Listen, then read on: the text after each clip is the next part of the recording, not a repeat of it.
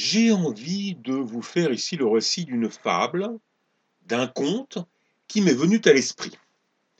Passant d'espèce en espèce, de dinosaures en batraciens, d'insectes en poissons, etc., mon esprit éternel trouvait parfaitement supportable dans tous ces changements, et cette grande variété expérimentale corporelle et spirituelle, son caractère mortellement éternel. Cela dura extrêmement longtemps. Je trouvais intéressant pour moi-même toutes sortes de vies nouvelles, de formes de vies nouvelles. Un jour dinosaure, un jour moustique, un jour ver de terre, etc. Sachant que j'oubliais à chaque fois mon ancienne condition, tout était pour le mieux dans le meilleur des mondes. Mon esprit éternel, la conscience, demeurait sous des formes tout à fait variées, ce qui m'enchantait au plus haut point. Justement, un jour, alors que j'étais un bon gros dinosaure, tout à fait stupide, je jouais pour m'amuser et m'occuper avec une petite famille de mammifères en transit entre deux terriers. Je les bousculais du pied ou du museau, je les faisais rouler, tout comme un chat peut jouer avec une souris. Il s'agissait d'ailleurs de petits mulots ou de petits rats. Ennuyés au bout d'un certain moment par leur incapacité à m'altérer et énervés par l'hostilité agressive inutile de ces petites bêtes minuscules, j'en tuais une d'un coup de dent. L'autre, père ou mère, mâle ou femelle, je ne sais pas, doubla d'agressivité, me montrant que la vie de son partenaire, de son couple, lui avait été précieuse.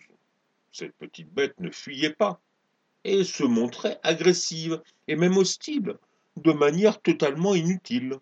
Malgré le fait qu'elle ne puisse plus rien y changer, elle me regardait avec des yeux accusateurs, pleins de reproches. Je ne ressentis évidemment aucune culpabilité, car aucune espèce ne connaissait et ne vivait à l'époque ce sentiment. Cependant, ce petit être me fit réfléchir.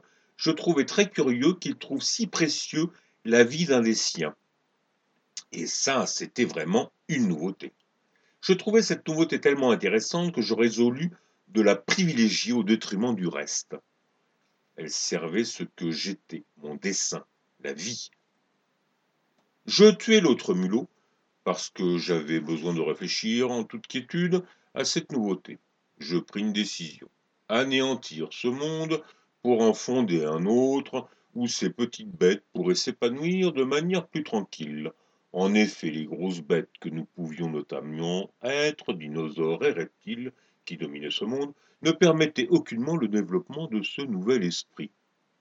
Connaissant bien mon univers, je résolus de redevenir à un temps un métanier, être vivant de géantes gazeuses, chose quelque peu ennuyeuse, il faut bien le dire, chose que je fus longtemps auparavant, durant une éternité, notamment.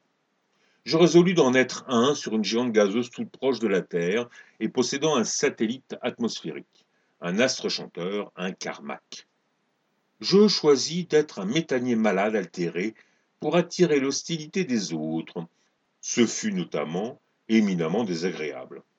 Pourchassé par les autres, je finis par me réfugier sur le satellite atmosphérique et chantais. L'hostilité des autres métaniers devint si forte qu'ils résolurent d'expulser le satellite. Mon chant dirigea leur hostilité et dirigea ainsi la trajectoire du satellite dans son expulsion.